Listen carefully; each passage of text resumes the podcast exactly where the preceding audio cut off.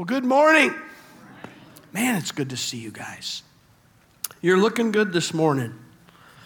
So let me ask you a question. Why, why do we need to share a message on this, this idea of worship? Maybe another question is why do we need to worship? Last week I shared a statistic that really blew me away that there's 20 or 25% of people in local churches that, that have no idea why we worship.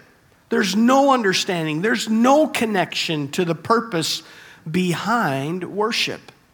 And I think it's important for us. And so, throughout this month, talking about true worship, we're looking at some of the characters that we see in Scripture and the example that they provide us regarding worship.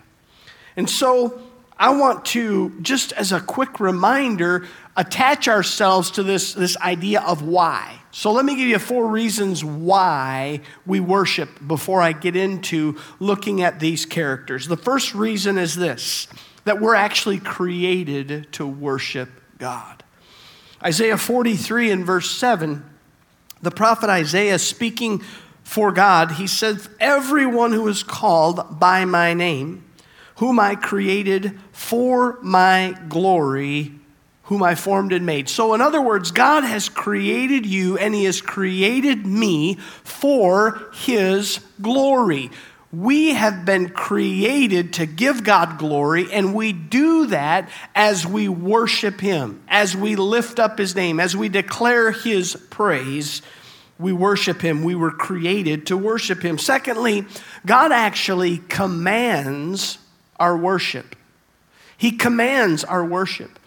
In Jesus' life, uh, as his ministry began, the Gospels tell us that he went into the wilderness and he was tempted by the devil after 40 days of fasting and praying. And in response to the devil tempting him, one of the things that Satan tempted him with was to worship Satan. He said, If you bow down to me, if you worship me, I'll give you all of this that you see. And Jesus' response to that, we read it in Matthew chapter 4 and verse 10, where Jesus responds back to Satan and says, Worship, he says, Worship the Lord your God and serve him only. Jesus is quoting out of the Old Testament there as he says that. But we are commanded to worship God. Number three, when we worship, we have a connection to the grace and mercy of God. Richard J. Foster, in his book, The Celebration of Discipline, says this about worship. He said, Worship is our response. Have you ever thought about that? We get here on a Sunday morning, and the first thing we do is say, Okay, let's worship. We're, we're, we don't necessarily think of it as us responding, we're the ones acting. What Foster is saying is, is we're not the ones acting, we're actually the ones responding. Responding to what? He goes on and said, Worship is our response to the overtures of love from the heart of the Father. It is kindled within us only when the Spirit of God touches our human spirit. The Apostle John in 1 John 4 19 says it this way We love because he first loved us. We can say we worship because he has already touched us. God has already done something, and we are responding to the overtures of his love. That's why we're able to worship. And number four, God is commendable. In other words, God is worthy, he deserves it. He deserves it. Deserve is not a word that I use lightly. You know, I, I just love it when we, we hear, you know, car salesmen, hey, get, get the more expensive car, you deserve it. Have you ever heard people say that? You deserve it.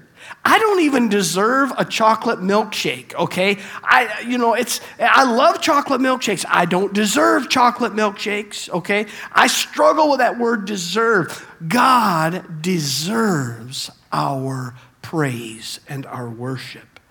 He deserves it. Revelation chapter 4 and verse 11, the Apostle John, it says, You are, he, he's writing here prophetically, you are worthy, O Lord and God, to receive glory. And this is a picture into heaven uh, to receive glory and honor and power. For you created all things, and by your will they were created and have their being. Lamar Boschman, who is uh, somebody that I've had the chance to listen to some of his teaching over the years, and for the past 40 years, he's helped people uh, connect with the presence of God through worship. Here's what Boschman says He said, Worship is not primarily for us. We certainly benefit from it, but worship is first and foremost a selfless act of love toward God. Now, today, what I want to do is go to Luke chapter 7 and look at this next example of worship. And really, it's a, it, we're comparing between two particular individuals. But let me read Luke 7 36. I'm going to read through 39, and then I'm going to jump down to 44 and read the rest of our text. When one of the Pharisees invited Jesus to have dinner with him, he went to the Pharisee's house and reclined at the table. A woman in that town who lived a sinful life learned that Jesus was eating at the Pharisee's house. So she came there with an alabaster jar of perfume. As she stood behind him at his feet weeping, she began to wet his feet with her tears. Then she wiped them with her hair, kissed them, and poured perfume on them. When the Pharisee who had invited him saw this, he said to himself, If this man were a prophet, he would know who is touching him and what kind of a woman she is, that she is a sinner. Verse 44 Then he turned toward the woman and said to Simon, Simon is the Pharisee, Do you see this woman? I came into your house. You did not give me any water for my feet but she wet my feet with her tears and wiped them with her hair. You did not give me a kiss, but this woman, from the time I entered, has not stopped kissing my feet. You did not put oil on my head, but she poured perfume on my feet. Therefore, I tell you, her many sins have been forgiven, as her great love has shown. But whoever has been forgiven little loves little. Then Jesus said to her, Your sins are forgiven. The other guests began to say among themselves, Who is this who even forgives sins? Jesus said to the woman, Your faith has saved you. Go in peace. Let's look at some questions that are really raised from this particular event in Jesus' ministry. The first one that I want to ask is who are these characters? Who are these people? There's a couple of players that we need to really learn about. And the first one is the Pharisee. He's the host of this dinner party, okay? He's the host of this gathering. And we only know that his name is Simon and that he invited Jesus, and we hear about a few things that he said, we hear about some things that he thought. But what can we learn from the, this group called the Pharisees? Now, the Pharisees are a religious organization and they, they were launched around 300 uh, or so, 3 to 400 BC in that, in that time frame. And they are experts in the law of Moses, okay? Now, if you have a legal issue, where do you go? You go to generally to a lawyer, all right?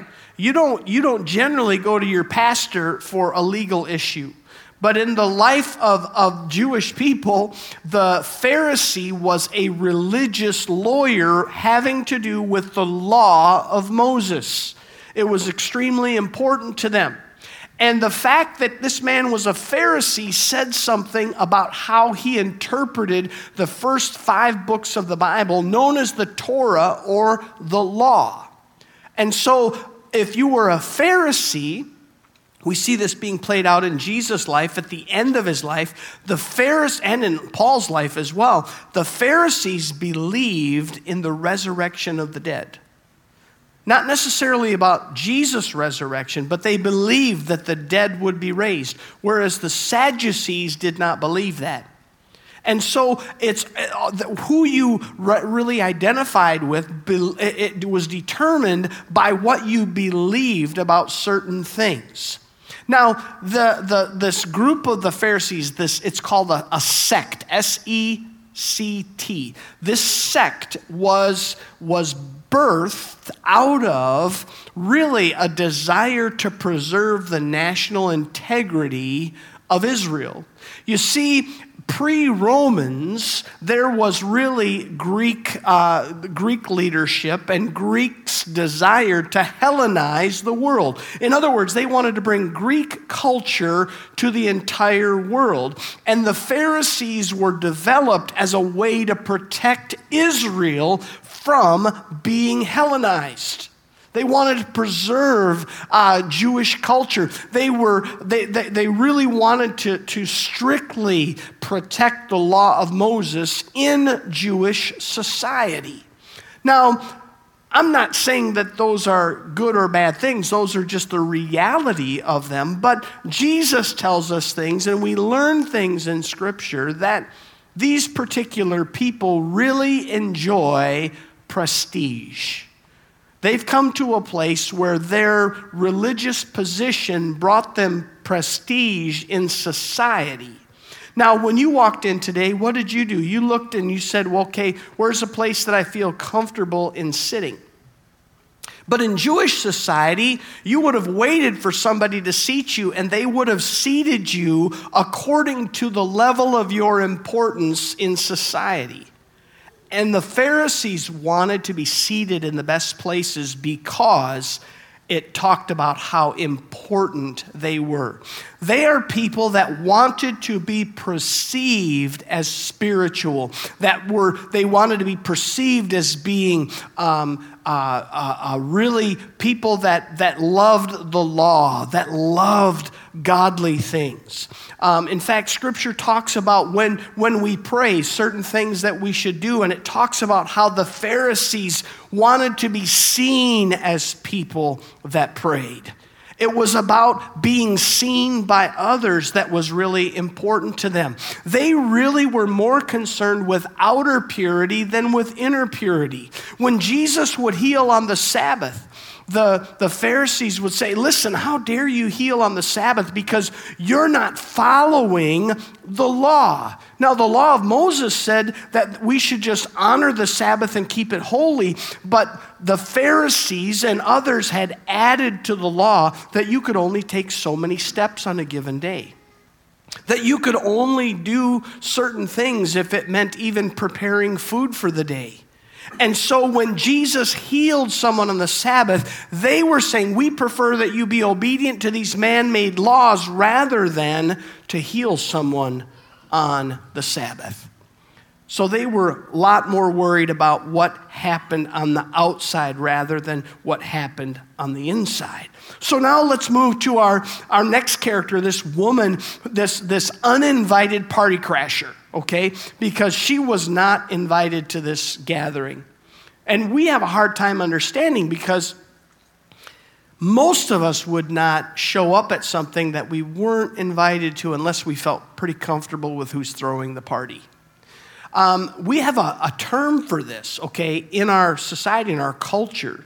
Um, we would call it a party crasher or a wedding crasher. And, and it's just not something that you do. My, my nephew got married a few weeks ago, and the invitations went out, and some people didn't get invitations, you know, for, for certain parts of the family, and people are offended because not everybody got invited. You can't invite everybody. It's just not humanly possible. And if you don't get invited, you don't show up. That's just our culture. Well, in Jewish culture, if you had a party, someone could show up uninvited and it was okay. In fact, the way your house was designed was you had a courtyard, and in that courtyard, there was access to that courtyard without going through the house. And people, if they heard about who you were having over and they wanted to see them or hear them, they would just find their way to your courtyard and they would hang out. That would be like you having a backyard barbecue and having sent out invitations, and your neighbor shows up coming through the backyard. Okay, that would we wouldn't really probably want that. Now a neighbor could show up later, okay, while you're playing horseshoes and it's all right, but show up for dinner, not so all right. But this woman shows up. Now she's got a strike against her already. She's a woman. In Jewish culture, she did not have the value of a man. I'm sorry when I say that. That, that, that hurts to realize that people went through that, but that was the culture back during the first century. And she was a person that everybody in the room knew. Everybody knew. They knew she had a reputation. She was known for being a loose woman. She was known. In fact, when you, when you do some, some uh, study on this particular passage and you look at this woman, uh, the, the, the writers uh, of, of various other works, they will talk about how she, she may have been a woman that was abandoned. We don't know if it was because of her lifestyle or in spite of her lifestyle or, or the lifestyle came after the fact that she was abandoned. It uses the term prostitute and to show you just how hardcore the opinion is, okay? Um, that scholars even use the word whore. That is a terrible word in our culture. But that was the description of this woman. Everybody knew it, and every eye would have been on her. They were watching. They knew she wasn't invited, and yet there she was at this particular gathering. The timeline to me is really interesting because scholars believe that around the same time, was it where Jesus in Matthew 10 would have said, Come to me, all you that labor and are heavy laden, and I will give you rest. Take my yoke upon you and learn of me. And so, what we really uh, are led to believe is that this woman is coming to Jesus. She is bringing all of the mess that is her life. She is coming to Jesus. She is wanting salvation. And so I think that's really, uh, really interesting. She's, she's not been invited. Everybody knows her. She has this access. And I love the fact that Scripture talks a lot about how Jesus dealt with women. I, it, it's, it's amazing to me when we look at things. Take, for instance, when the Pharisees brought the woman caught in adultery and put her before Jesus to be judged. When we read that story, the first question I have is where's the guy? If they were caught in the act, where's the guy? How come he wasn't brought in? But they didn't care about that. They wanted Jesus to condemn this woman. And so, what does Jesus say to the Pharisees? Because the law of Moses said she should literally be executed by stoning. That means let's pick up rocks, throw them at her head until she's dead. That's what stoning was. What did Jesus say? Whoever has no sin, you can throw the first stone. And the Bible says that he knelt down and he began to draw in the dirt. Some speculate that what he was drawing in the dirt was actually the names of the mistresses of the Pharisees, and that they were under such conviction that they dropped their stones and they walked away. And what did Jesus say? He said to the woman, Where are your accusers? She said, I don't have any. He said, Then go and leave your life of sin. He acknowledged that she had lived a life of sin, but he said, Go. He's offering her forgiveness. And then we see when Jesus meets the woman at the well, and she has to admit to Jesus that, that she actually has five husbands, and the guy that she's living with now is not her husband. It was a mess, and yet Jesus offers her the water which will cause her to never thirst again. Jesus has this, this desire to reach out into the world to the, the ones who are looked at as the lowest of the low, the most sinful of the sinful, and he offers them life. I'm so glad that he does that. We read we read in Scripture that, that, that Jesus always desires to forgive. He offers eternal life. When we look at the Pharisee and we look at the woman, two different responses from two different people. One is legalistically righteousness and thinks that he is all of that and a bag of chips. The other one is obviously a sinner. One has religious position, the other one has a dirty reputation. And I think it's important for us to know that these two people are so different as we look at this issue of worship, because now we're going to look at how they respond to Jesus. Because remember, worship is a response, it's our response. So let's look at how the Pharisee responds to Jesus. Now, he invited Jesus to his home for dinner. In our culture, that's a good thing. If you invite somebody to your home, it's generally a, a positive thing.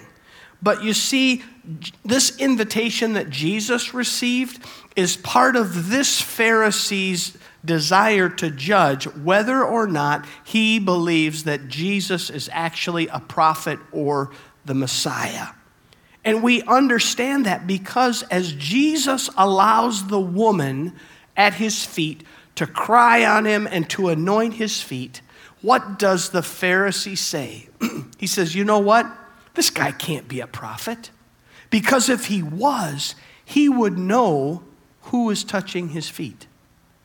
And he would know that she is a sinner and he would never let her touch him because he's righteous and she's not. So, this Pharisee is making a judgment on whether or not Jesus is a prophet or whether or not he's the Messiah based on Jesus' response to this woman. He is making a judgment, he's making a condemnation. But sometimes we learn more about someone by what they don't do than what they do. What does Jesus say to this man? He says to Simon the Pharisee, Simon, you know, you didn't offer me any water to wash my feet. Now, if I came to your house, you probably wouldn't offer me water to wash my feet. You would trust that I had washed my feet at home, okay?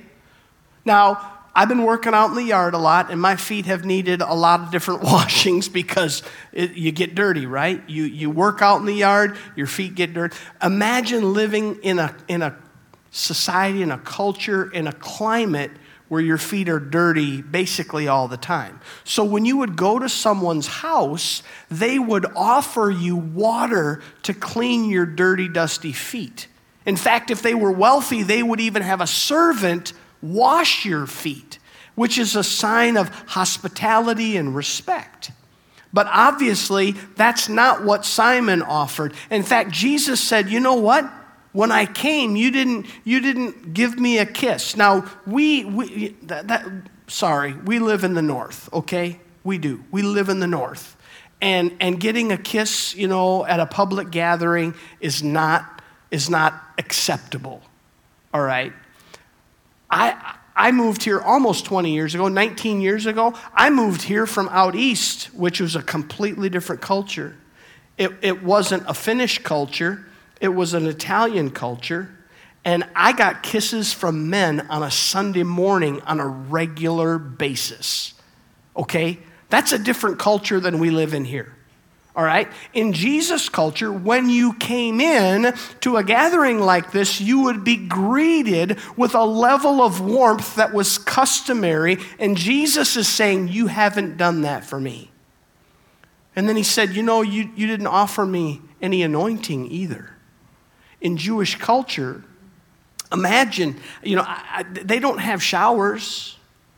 You know, they're, they, they don't, man, I shower, most days I shower twice a day. I run in the morning, I, so I shower after my run. I shower at night before bed because I like to go to bed clean, and, and so I'm, I'm a big shower freak. But in Jesus' culture, you couldn't do that. What did they do? They would put other perfumes on so that you couldn't smell the real them. And Jesus said, you, you didn't do that. It was also a way of acknowledging someone's spiritual authority. In the Old Testament, you would, you would anoint a priest. So there was multiple meanings to it. And Jesus said, You didn't do those things.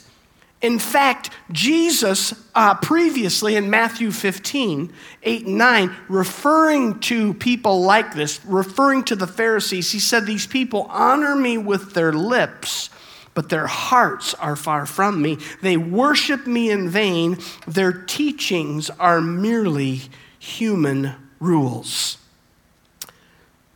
So, Simon the Pharisee, he didn't worship Jesus he looked at Jesus and said, Ah, he's, no, he's, he's not worthy of worship. He's not a prophet. He's not the Messiah. He looked at the woman and he said, She's a sinner. I'm righteous. So he was comparing himself to everyone else. But now let's look at the woman and see how she responded.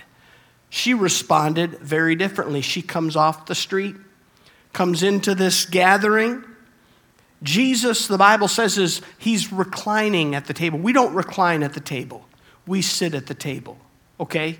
I mean, we even, you know, we tell our kids sometimes, don't even put your elbows on the table. You know, we have all sorts of rules. Well, in Jesus' culture, they sat at a very low table and they would lay on pillows or rugs or whatever. And so your feet would be away from the table. So Jesus is reclined and she comes to his feet. And the scripture says that she cries. And it says in the Greek that literally this would be uh, like a shower of tears. This is not like a single tear that, you know, hits Jesus' skin. And imagine his feet have not been washed by the host. His feet are dusty and dirty. When you combine water and, and dusty and dirty, what do you get? Mud. You get mud. Jesus' feet are getting muddy. I would, I would be, I'd be like, oh no, I, I oh, but and, and and this emotion, this emotion that she's, it's it's it's a very outward emotion, but it's a deep emotion. And now she realizes that, that Jesus' feet are muddy. The solution is I'll take my hair and I'll wipe, I'll wipe his feet clean. The Bible says that she kisses his feet. And it's not a, a one to, cut. man, if I had to kiss feet, man, I, I, I can kiss Levi's feet. My grandson, I can kiss his feet. And it doesn't matter if they stink or not. I can kiss his feet because his toes are so cute and it just and it's wonderful. But listen, I, I'm, you know, that's, it, does, it, she didn't just kiss him once. In the Greek, it's repetitive. And then she takes this, this jar, it's called an alabaster box filled with perfume. The, the point of my message is not even the value of that, but I believe the value of that was great and she breaks it open. And once you break open the jar, you can never go back. And that is probably a very valuable substance to her. And she does it as a form of worship, and she breaks it and she pours it on his feet. I, I my, you know, my wife, when she goes to bed at night, she puts lotion on okay and and she's she's rubbing it in and she's just got to keep rubbing it until it gets rubbed in right because you don't just put it on as a big greasy mess and just leave it there. You have to rub it in. That's what she's doing. She anoints his feet and she's rubbing it in to his skin on his feet. And she is, she is literally not stopping kissing him, not stopping wiping uh, his, his feet off. And she's rubbing this in, and she is there. And these things represent something. Because remember, the Pharisee didn't do any of these things. He didn't wash his feet, he didn't kiss him, he didn't anoint him. Her actions speak volumes. She is demonstrating the love that she has for Jesus. Now, I want you to understand that most of us, we would say we love Jesus. Why do we love Jesus? We don't love Jesus because we're just good lovers, that we just, we have this, we got so much love that we can love Jesus. We love Jesus because he's done something for us. In fact, scripture says that the way we even understand what love is is because he loved us. She's understanding what Jesus has done for her sinful self, that Jesus forgives even a woman with such a reputation. And she is showering him with worship. She is showering him with praise. She is showering him with thankfulness. These things symbolize things. They symbolize her love, her worship, her subjugation to Jesus as her Messiah. She's saying, I can't, I'm not turning back. I'm breaking this container open and it's out. My worship is out there. I don't care what anybody else thinks. I don't care what anybody else says. I am going to worship him. And it is an extravagant action, not for the sake of being seen like the Pharisee is, but it's all for the sake of worshiping Jesus. Jesus said, You know, the one that that doesn't worship much doesn't think they've been forgiven of much but the one who worships much they they know they've been forgiven of much her love was not because of anything other than the fact that she knew Jesus loved her, that he had forgiven her. Paul in Romans 12, verse 1, he said, Therefore I urge you, brothers and sisters, in view of God's mercy, present yourselves as a living sacrifice. In other words, because God has been merciful to you, you can worship him. That's your response to God's mercy is worship.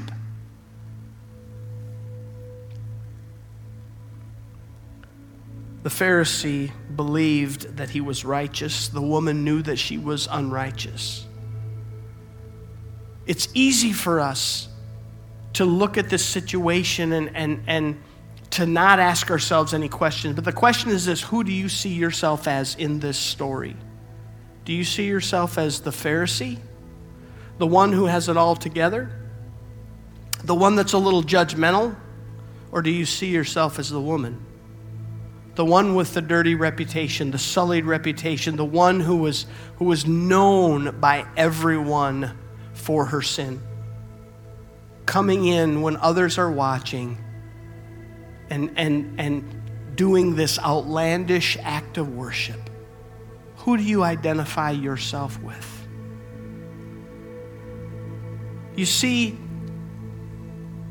Scripture says, Jesus said that God is looking. I talked about it last week. God is, He's looking for those who will worship in spirit and in truth. He's looking for worshipers. Simon the Pharisee never got around to worship. He was more concerned with the outer appearance than he was his own heart. And this woman, a sinner, walked away being forgiven. She was an uninvited party crasher.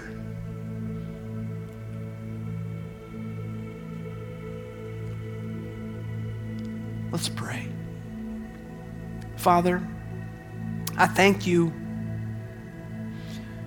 I thank you that today, as we've gathered together with other believers, we've sensed your presence. We've sensed the, the power of the Holy Spirit. And I pray, Lord, that, that as we leave, we will leave with something in our, in our own hearts, an identification of who we are. Father, your word says that our literally our, our righteousness is like filthy rags. And that filthy rags is, is a very disgusting type of terminology in the Hebrew. And that's what my righteousness is like. It's awful. And so today I want to see myself as this woman who is so aware of her sin and she comes to Jesus and she kneels down at his feet and, and she washes his feet with her tears and dries them with her hair and she anoints them with a very costly perfume. Father, I pray that we would determine that we are going to be such worshipers.